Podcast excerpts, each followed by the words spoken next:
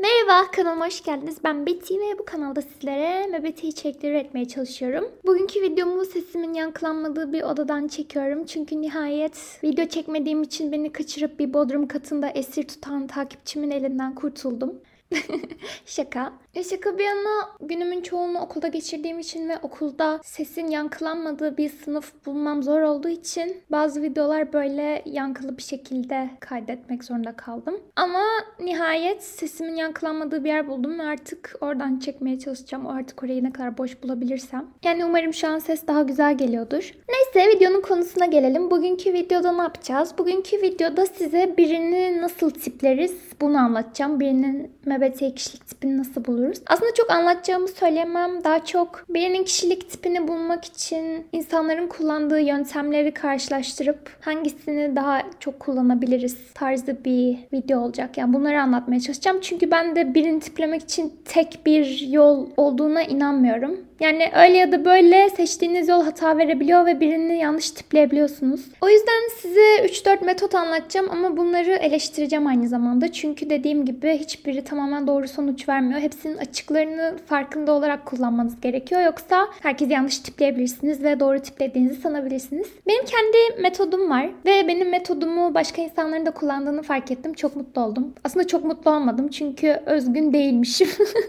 Metodum zaten kullanılıyormuş. Ya ama demek istediğim başka sitelerde benim gibi düşünen insanları görmek mutlu etti yani. Çünkü metodumun geçerliliği varmış. Bunu öğrenmiş oldum. Neyse. Farklı yöntemleri karşılaştırmak için size de Instagram'dan sormuştum. Birini nasıl tipliyorsunuz diye. Aynı zamanda Discord sunucusundan da sormuştum. Siz de beni kırmadınız, cevap verdiniz. Teşekkür ederim. Onları topladım ve kategorilere böldüm. Gruplandırdım her insanın nasıl tiplediğini ve bu gruplandırmaların her biri ayrı bir metod oluşturdu aslında. Ben de size bu metodları anlatacağım. Ama e, video geçmeden önce, aslında video geçmiş olduk. Gruplandırmalara başlamadan önce bir şeyden bahsetmek istiyorum. Bir insanı tiplemek aslında zor bir şey. Neden zor bir şey? Çünkü arkadaşlar insanlar her zaman gerçek kişiliklerini göstermezler. Hatta çoğu zaman göstermezler ki bu kötü bir şey değil. Hani kendinizi düşünün. Evde kendi kendinize otururken ki kişiliğinizle, okulda arkadaşlarınızla konuşurken ki kişiliğiniz aynı değildir. Çünkü neden? Aslında her insan başkalarının kendini nasıl gördüğünü belirlemek istiyor ve bu yüzden fark etmeden böyle farklı maskeler takabiliyor toplum içerisinde ki bu çok normal bir şey dediğim gibi. Ama bundan dolayı insanları doğru tiplememiz çok çok çok zorlaşıyor.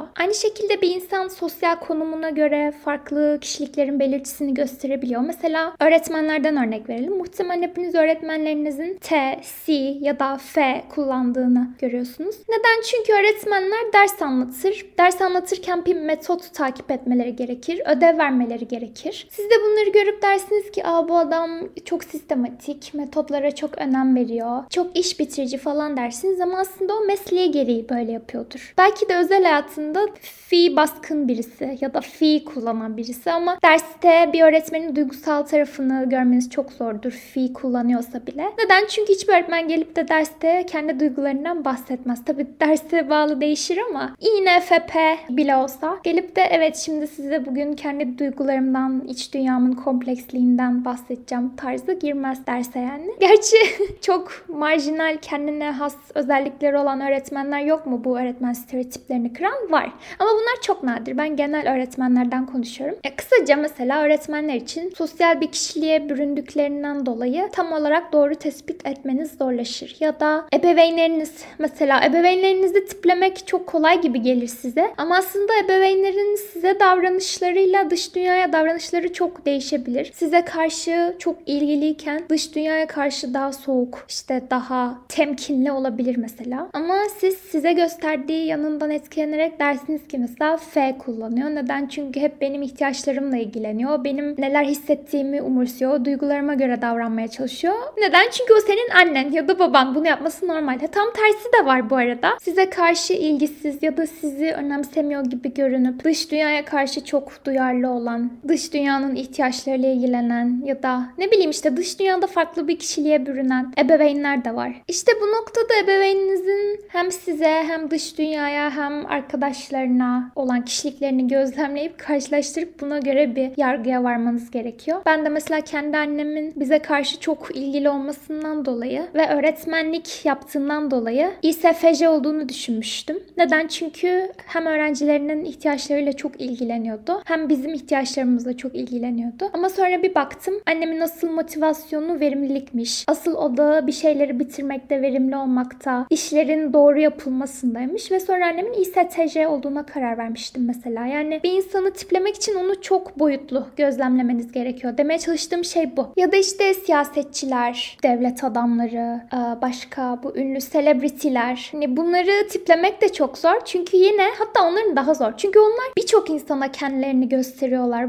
Tamamen farklı bir kişilik yansıtıyor olabilirler ki zaten çoğu öyle yapıyor. Medyadaki kişiliğinizle evde yakın çevrenizde olan kişiliğiniz kesinlikle farklı olur yani siz fark etseniz de fark etmeseniz de. O yüzden birçok ünlü kişi, birçok siyasetçi, tarihi figürler yanlış tiplenir. Çünkü onların sadece medyaya gösterdikleri kişiliklerini görürüz aslında. Özel hayatı hakkında konuşsa bile verdiği bilgiler ne kadar doğru bunu bilemeyiz. Kendi kendini manipüle ediyor olabilir. İnsanlara kendini iyi göstermek için fark etmeden özel hayatı hakkında yanlış bilgiler veriyor olabilir. Aslında kendi hakkında konuştuğunu düşünürken kendini özdeşleştirdiği, ideal olmak istediği kişi hakkında konuşuyor olabilir. Böyle bir sürü ihtimal var. Böyle deyip videoyu kapatıyormuşum değil mi? Bu sebeplerden dolayı kimseyi tipleyemeyiz. Bu kadar video bitti. Şaka. Ee, bunlardan bahsetme sebebim potansiyel risklerin farkında olun ve kimseyi tipleyip de tiplemenizden %100 emin olmayın diye. Özellikle bu biraz mistype polisliğine de yol açıyor çünkü. Yani birini görüp hayır sen İSFP değilsin, sen ENTJ'sin ama kendini hiç tanımıyorsun falan gibi rahatsız edici söylemlerde bulunabiliyor insanlar. İşte bunların önüne geçmek için her zaman birini tiplerken ki var olan riskleri fark etmek iyidir. Kısaca bunun için anlattım. Bu videoda da tipleyeceğiniz insanları birkaç farklı yerde gözlemlediğinizi ve o insanların sağlıklı olduğunu varsayarak e, metotları karşılaştıracağım. Çünkü eğer sağlıksızsa zaten işin içine loop, grip falan giriyor. Onun için ayrı bir video çekerim. Sağlıksız bir insanı tiplemek. Yani bu videoyu kompleksleştirmek istemiyorum. Neyse o zaman başlayalım. Şimdi sizin attığınız yorumlardan yola çıkarak en az tasvip ettiğimden en çok tasvip ettiğim yönteme doğru sıralayacağım. Birinci yöntem yani en az tasvip ettiğim yöntem stereotiplere göre tiplemek ya da auraya göre tiplemek. Bu ikisini aynı kategoriye koydum çünkü çok fazla farklı olmadıklarını düşünüyorum. Stereotipe göre tiplemek yani bir insana bakıyorsunuz diyorsunuz ki hmm, bu kişi çok hareketli, sürekli konuşuyor, çok konuşkan, çok dışa dönük işte. Oraya buraya laf atıyor falan. Çat. Bu kişiyi ESTP diyorsunuz. Bu yaygın bir yöntem. Bu arada tasvip etmiyorum dediğime bakmayın bunu ben de yapıyorum. Hatta örnek vereceğim. Böyle uzaktan tanıdığım biri vardı. Çok böyle içe dönük, hayattan bezmiş ve insanlardan bıkmış duruyordu. Çok fazla ilgi alanı vardı. Birçok şeyle uğraşıyordu. Ben direkt dedim ki bu kişi İğnetepe. Sonra onunla yakınlaştım ve konuştukça aslında birbiriyle bağlantısız duran ilgi alanlarının hepsinin kafasında bir hedefe doğru yöneldiğini gördüm. Ve tamamen kurduğu bağlantılar, gördüğü patternlar falan tam bir ni bağlantısıydı. Sonra fark ettim ki çok fazla verim odağı var, iş bitiriciliği var ve çok fazla fi de kullanıyor. İğnetepe sandığım kişi İğnetece çıktı. İşte auraya veya stereotiplere aldanmamak gerektiğini buradan anlayabiliyoruz. Çünkü her ne kadar belli bir tipin stereotipiyle özdeşleşse bile o kişiyle yakınlaştığınızda çok farklı bir iç dünyası olduğunu gözlemleyebiliyorsunuz. Bir de şunu da anlayabiliyoruz aslında bir insanın ilgi alanlarına bakarak direkt kişiliğini tespit edemiyoruz. Ya şununla uğraşıyor, şununla uğraşıyor. Bir sürü şey yapıyor. Çok dağınık görünüyor aslında. Ama konuşuyorsunuz. O meğersem kafasında her şeyi belirlemiş. Hepsinin gittiği ortak bir hedef var. Yani o kişinin motivasyonlarını ve yaptığı şeyleri nasıl yaptığını da anlamanız gerekiyor. Kişilik tipini doğru saptamak için. Ama bazen de işe yarıyor sezgilerinize güvenmek. Yani bu aurayı veriyor diyorsunuz ve gerçekten öyleymiş. Mesela benim başıma gelmişti. Biriyle tanıştım ve çok kanımın ısındığı biri değildi. INFP olduğunu düşünüyordu. Ama ben inatla INFJ ve INTJ olduğunu savunuyordum. Bunun sebebi de tamamen içime gelen bir his. Sonradan neden böyle hissettiğimi anlayabildim. Bu kişide neyi sezdim? içe dönük ön sezi. Çünkü insanları okumak istiyordu. Ama bu biraz sağlıksız bir düzeyde. Hani birini gördüğü zaman onun bütün hayatını öğrenmek, onunla ilgili gelecek tahminleri yapmak, işte onun derinlerine inmek falan tarzı bir şey vardı. Zaten Ni kullanıcısı biriyle tanıştıysanız genelde buram buram Ni kokuyor. Hele de böyle sağlıksıza yakınsa. Benim için böyle olmuş yani. ilk başta anlamadım neden bu kişinin INTJ ve INFJ olduğunu düşünüyorum. Ama sonra neden onun bu tavırlarından rahatsız olduğumu analiz etmeye başladıkça kullandığı Ni'yi gördüm. Sonra geriye INTJ mi INFJ mi kaldı. T hiç yok. Yani hiç yok. Yani bir insanda T ne kadar yoksa o kadar yok o kişide de. Sonra zaten kendisi INFJ olduğuna karar vermişti ve böylelikle içime doğru bir sezgi gelmiş yani doğru saplamışım. Ee, ama dediğim gibi işe yaramadığı anlar işe yaradığı anlardan daha çok oluyor bu yöntemin. O yüzden bunu bir insanı tiplemek için değil de o insan hakkında genel bir fikre sahip olmak için kullanabilirsiniz. Stereotip ya da verdiği izlenim, aura her neyse. Tamam o zaman diğer yönteme geçiyorum. Bu yöntemde harflere göre tiplemek. Biliyorsunuz ki biz videolarda da işte kişilik tipimizi bulurken de fonksiyonları kullanıyoruz. Harfleri değil. Ama harflere göre tiplemek de e, dışa dönük, iyi içe dönük, sezgisel, algısal, düşünen, hisseden, algılayan, yargılayan. Bu tarz tiplemek de bazen yardımcı olabiliyor. Yani şöyle bir şey var. Bazen neden yardımcı olabiliyor? Çünkü bazı insanların mesela feeler mı thinker mı olduğu çok açık. Bazen yüz ifadesinden, mimiklerinden, davranışlarından bile bir insanın feeler mı thinker mı olduğunu anlayabiliyorsunuz. Bence bu harfler arasından en kolay ayırt edileni bu. Feeler ve thinker. Ama şöyle bir şey de var. Bazen de tutmuyor. Mesela benim özellikle sosyal ortamlarda verdiğim aura çok feeler aurası olmuyor. Yani daha çok thinker gibi davranıyorum. Özellikle sınıf ortamında. Ve sınıf ortamında resmen bir ENTP'yim zaten. Sürekli insanlara karşı çıkıyorum, eleştiriyorum. Böyle çok gıcık duruyorum. Ya da yüz ifadem çok böyle sevgi dolu falan olmuyor her zaman. Çoğu zaman olmuyor. Bu yüzden mesela biriyle tanışmıştım. MBT'yi bilen biriyle yanıma gelmişti. Sonra ben de MBT'yi bilen birini bulduğum için heyecanlanmıştım. Dedim ki sence benim kişilik tipim ne? O da bana İNTP demişti mesela. Çünkü oradan İNTP görünüyormuşum hani. Birazcık konuşmuştuk. Bu sonuca varmıştı. Muhtemelen harflere göre düşündü. Çünkü o ortamda biraz sessiz duruyordum. İçe dönük olduğumu düşündü. Falan bu şekilde tipleme yaptı ama yanlış yaptı mesela. ama harflere göre tiplemeyi şöyle verimli bir tipleme yöntemine dönüştürebilirsiniz. Mesela birisi yorum atmış. They call me boring. Yorumun için teşekkür ederim. Yazmış ki ilk stereotip olarak veya yanlış olduğunu bildiğimiz harflere göre tipleme yapıyorum. Genelde uymuyor ama küçük de olsa bir fikrim olmuş oluyor. Az önce söylediğim gibi bunu fikir edinmek için kullanabilirsiniz. Sonra fonksiyonlarını ele alıyorum. Hayır bu fonksiyon burada olmamalı çünkü böyle gözükmüyor diyorum. Yani ilk stereotiplere göre tipleyip sonra fonksiyonlarını inceleyip düzenleme yapıyorum. Mesela bu işe yarayan bir yöntem. Bazen ben de böyle yapıyorum. Hatta çoğunlukla böyle yapıyorum. Bir insanın feeler mı, thinker mı olduğuna karar verdikten sonra fonksiyonlarına iniyorum. Genelde insanlar yargılayıcı fonksiyonlarını daha kolay belli ediyorlar arkadaşlar. Yani F, Fi, T, T bunları biraz daha rahat anlayabiliyorsunuz. Çünkü diyorum ya yargılayıcı olduğu için belli etmesi daha kolay bunlar. İçte olmuyor yani dışa yansıyor. Mesela feeler olduğuna karar verdim. Ortamdaki davranışına bakıyorum. Bu kişi ortamda sürekli böyle insanları güldürmeye, eğlendirmeye mi çalışıyor? Mesela bir arkadaşım vardı. Biriyle konuşuyorduk. O kişinin ruh hali pek iyi değildi. Sonra ben onunla konuşurken o arkadaşım bana ona ne demem gerektiğiyle ilgili böyle talimat vermeye başladı kaş göz yaparak. Yani onu böyle şey yapmam için. Ben çok rahatsız olmuştum çünkü ne diyeceğimi biliyorum zaten. Bu şekilde kontrol edilmeye ihtiyacım yok. Ama sonra arkadaşımın nasıl düşündüğünü düşündüm. O da onu mutlu etmek istiyordu. Hani sürekli böyle ortamdaki insanlarla nasıl konuşacağımıza dair bize talimat veriyordu. Çok fazla insan odağı vardı. Bu kişinin F kullanıcısı olduğunu rahatlıkla anlayabilmiştim. Bunun öncesinde de feeler olduğuna karar vermiştim. Çünkü çok duygu odaklı hareket eden biriydi. Ya da mesela bir insanın genelde sezgisel mi yoksa algısal mı olduğunu yani duyusal mı olduğunu, S mi ne mi olduğunu karar verebiliyorum kolay bir şekilde. Çünkü genelde S insanlarla anlaşamadığım için tırnak içinde genelde S bir insan gördüğümde çok gözüme batıyor. Sonrasında S mi, C mi kullandığına karar veriyorum. Duyusal olan yani S harfini taşıyan insanlarla genelde çok derin bir bağ kuramadığımı hissediyorum. Yani birlikte ya iş yapıyoruz ya da böyle belli bir amaç için bir araya geliyoruz. Ve ilişkimiz çok yüzeysel düzeyde kalıyor. Muhabbetimiz de öyle. O tarz bir yüzeysellik hissettiğimde ya da çok fazla gerçekçilik ya da çok fazla pratik olma odağı gördüğümde böyle çok derine inemediğimi hissettiğimde o insanın S olduğunu anlıyorum yani ki genelde doğru çıkıyor. Biraz sezgisel bir tahmin olsa da. Sonra bu insanı gözlemliyorum. Çok fazla ortam odağı varsa mesela ortamdaki değişiklikleri çok kolay fark ediyorsa, yeni birisi geldi hemen onu görüyorsa falan bunlar çok fark ettiğim şeyler oluyor. Çünkü ben gözümün önündekini bile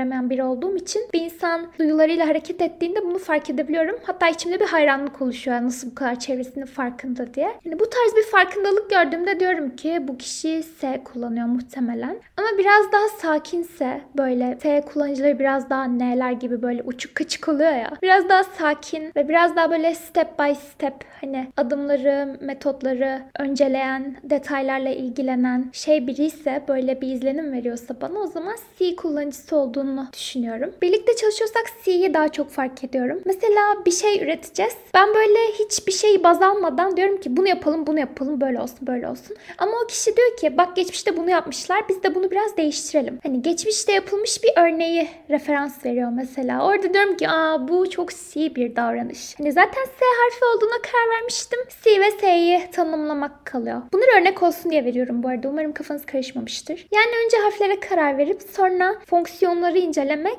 işe yarayabilir. Genelde yarıyor. Şimdi sonuncu bahsedeceğim metot ve benim en çok kullandığım metot fonksiyonlara göre tiplemek. Neden fonksiyonlara göre tiplemek kolay? Çünkü 8 tane fonksiyon var. 8 fonksiyondan birini çıkış noktası olarak aldığınızda işiniz biraz kolaylaşıyor. Aynı zamanda hızlandırıyor da. Çünkü hani ne yapacaksınız? 16 tane kişilik tipinin özelliklerini ezberleyip sonra 16 tane tipten birini çıkış noktası olarak mı kullanacaksınız? Aşırı zor olur. O yüzden 8 fonksiyon her zaman ideal yani. Şimdi fonksiyonla tiplerken dediğim gibi bir veya iki fonksiyonu çıkış noktası olarak almanız lazım. Başta şey gibi geliyor işte. O her fonksiyon var nasıl tipleyeceğim? Bütün fonksiyonları kullanıyor. Özellikle yaşı büyük biri ise yani fonksiyonlarını geliştirmiş sağlıklı biri ise gerçekten tiplemesi çok zor oluyor. Ama yaşı biraz daha küçükse 20'li yaşlarındaysa mutlaka bir fonksiyonunu öne çıkardığını görüyorsunuz. Burada hangi fonksiyonları tanımanızın daha kolay olduğunu siz bulacaksınız. Yani mesela benim için ben kendimde olan fonksiyonu daha rahat tanıyorum. Fi gördüm mü tanırım yani. Hani çok gözüme batıyor.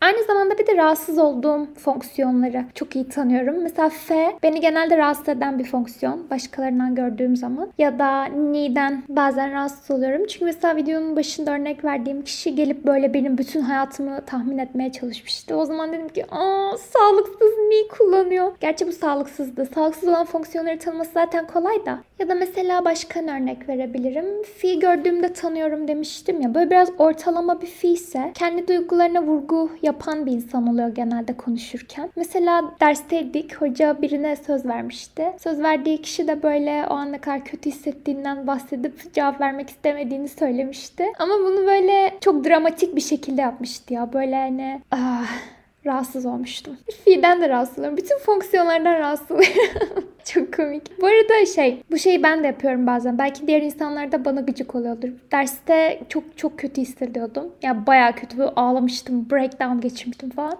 Sonra derse girdim. Hoca bana söz hakkı verdi. Ben de dedim ki hocam daha yeni emotional breakdown'dan çıktığım için dersi dinlemedim. Kusura bakmayın. Bilmiyorum bir noktada bunları söylemek güzel bence. Çünkü hani hocanın gerekçemi bilmesini isterim. Yani keyfimden dinlememezlik yapmadım. Geçerli bir sebebim vardı tarzı. Ama işte benim bunu söyleme şeklimle o kişinin söylemesi çok farklıydı. O biraz daha böyle dramatik bir şekilde anlattı. Ben direkt söyledim ve hoca okey dedi. Devam ettik yani böyle oldu. Bir örnek daha vereceğim. T-blind olduğum için T'leri tanımam da çok kolay oluyor. Ama T'lere tanımam ikiye ayrılıyor. Birincisi ya çok hayranlık duyuyorum. Çok eleştirel düşünce geliştirdikleri için, bir şeyi farklı boyutlarda analiz edebildikleri için. Ya da çok gıcık oluyorum. Çünkü bazen T kullanıcıları çok eleştirel olmaya meyilli oluyorlar. İşte bunlardan yola çıkarak bir şekilde tanımlayabiliyorum fonksiyonlara. Gözüme batıyor ya da hayranlık duyuyorum. Duygularımdan yola çıkıp bir şekilde tanımlayabiliyorum. Neyse bunu nereye bağlayacaktım biliyor musunuz? Hangi fonksiyonları tanıdığınızı belirlemeniz lazım. Mesela gelen yorumlarda birisi yazmış ki ben yargısal fonksiyonları daha kolay tanıyorum. T, fi, tf. Birisi yazmış ki ben dışa dönük fonksiyonları daha kolay tanıyorum. Yani n, s, tf mesela. Sizde de böyle bir ölçüt vardır eminim. Hangi fonksiyonu daha kolay tanıdığınızı belirleyebilirsiniz kendiniz. Sonra işte buralardan yola çıkarak insanları gözlemleyin ve tanımlayın hangi fonksiyonları kullandığını. Ben size kendi yöntemimi söyleyeyim mi? 20 dakika olmuş yeni kendi yöntemimi söylüyorum. Benim yöntemim şu. Ben mesela bir insana bakıyorum ve bir fonksiyonu çok görüyorum onda. Tamam mı? Ee, mesela diyelim ki T fonksiyonunu gördüm. Çok verimlilik gördüm işte. Çok fazla iş bitiricilik gördüm. Ne bileyim objektif düşünce gördüm. Diyorum ki bu kişi T kullanıyor. Sonra özelden başladım ya birden genele sıçrıyorum. Diyorum ki bu kişi içe dönük mü dışa dönük mü? Eğer içe dönük olduğuna karar verirsem diyorum ki ya INTC ya ISTC. Dışa dönük olduğuna karar verirsem diyorum ki ya ENTC ya da ESTC. Birden özelden genele sıçrıyorum. Sonra şöyle yapıyorum. Mesela diyelim ki içe dönük olduğuna karar verdim. Ya INTC ya ISTC. Tekrar özele iniyorum. Diyorum ki T'nin yanında C mi kullanıyor, Ni mi kullanıyor? Sonra diğer davranışlarını gözlemliyorum. C mi var, Ni mi var? Eğer yakın biri ise soru soruyorum. İşte metotlara önem verir misin? Yoksa senin için bir şeyin bitmiş olması, hedefe ulaşmış olması mı daha önemlidir falan. Cevaplarına göre karar veriyorum. Eğer soru soramayacağım biri ise gözlem yapıyorum. O şekilde karar veriyorum. Sonra diyelim ki İSTC olduğuna karar verdim. Sağlamasını almak için diyorum ki bu kişiye diğer tanıdığım İSTC'lerle uyuyor mu? Ya da bildiğim İSTC karakterlere uyuyor mu? Ya genel İSTC'nin bana verdiği duygulara uyan birisi mi bu? Başka şeylerle karşılaştırıyorum. Ona göre emin olurum. Benim yöntemim bu. Bu arada bunun aynısını Quore'da yazıldığını gördüm ve çok şaşırdım. Çünkü benim metodumu kullanan birileri varmış. Yani başta söyledim ya güzel yani. Demek ki geçerli sayılabilir bir metot. Ama bunun şöyle bir açığı var. Hem de büyük bir açığı. Hani bunu söyledim diye bunu mutlak doğru olarak almayın. Bunun açığı şu. Dedim ya ikinci aşamada bu kişinin içe dönük mü dışa dönük mü olduğunu karar verirken bu çok riskli. Çünkü şöyle bir şey var. Davranışsal dışa dönüklük ve bilişsel dışa dönüklük ya da davranışsal içe dönüklük ve bilişsel içe dönüklük diye kavramlar var. Siz o kişiye e, içe dönük mü dışa dönük mü olduğuna karar verirken neyi baz aldığınız çok önemli. Yani o kişiyi sosyal ortamda gözlemleyip işte davranışlarına göre bu kişi çok konuşuyor, çok enerjik görünüyor. O zaman bu kişi dışa dönük diyorsanız aslında siz onun davranışsal dışa dönüklüğüne odaklanmış oluyorsunuz. Ama belki o kişi bilişsel olarak içe dönük olabilir. Yani mesela şöyle örnek vereceğim. Bunu daha önce de vermiştim sanırım. Yine tepe bir arkadaşım var. Bilişsel olarak içe dönük. Neden? Çünkü ilk fonksiyonu, ilk işlevi içe dönük. İçe dönük düşünmek kullanıyor. Ama sosyal bir ortamda gözlemlediğinizde davranışsal olarak dışa dönük olduğunu düşünebilirsiniz. Çünkü neden? Kendinin sosyal konularda, sosyal becerilerde zayıf olduğunu düşündüğün için kendini sürekli sosyal aktivitelere katılarak geliştirmeye çalışıyor ve bunu yaparken de sosyal biri gibi görünüyor. Yani davranışsal olarak dışa dönük bir izlenim veriyor. Yani siz bu kişiye bakıp da aa tamam bu dışa dönük o zaman buna NTP diyeyim derseniz yanlış yapmış olursunuz. Çünkü neden? Bilişsel olarak içe dönük biri. Mesela bu benim bulduğum yani benim kullandığım metodun bir açığı. O yüzden bir insanın içe dönük mü dışa dönük mü olduğuna karar verirken dikkatli olmanız gerekiyor. Ama bu son söylediğim metodun ana fikri şu. Eğer gerçekten tanımlayabildiğiniz fonksiyonları bulup insanlarda bu fonksiyonları gözlemlemeye çalışırsanız bu genelde doğru sonuç verir. Yani en azından hangi fonksiyonları baskın veya ikincil kullandığı hakkında bir fikriniz olur ve %90, %80 olsun 90 değil de doğru sonucu bulmuş olursunuz. Sonra eğer testi çözdürebileceğiniz biri ise böyle Michael Kalos, Sakinarva falan çözdürüp sonuçlarını incelersiniz. Eğer testi çözdüremeyeceğiniz biri ise de tamamen kendi gözlemleriniz sonucu tiplemiş olursunuz ve muhtemelen doğru sonuç vermiş olur eğer fonksiyonları kullanıyorsanız. Böyle. Bu video bu kadardı. Kısaca demeye çalıştığım şey bir insanı tiplemenin çok fazla yolu var ama bence en doğru ve en az hatalı yol fonksiyonları kullanarak tiplemekten geçiyor. Ama diğer yöntemleri de işte stereotipler, verdiği aura ya da harflere göre tiplemek. Bunları da o insan hakkında bir fikir edinmek için kullanabilirsiniz. Sadece bulduğunuz sonuç yanlıştır. Yani yanlış olma ihtimali artar.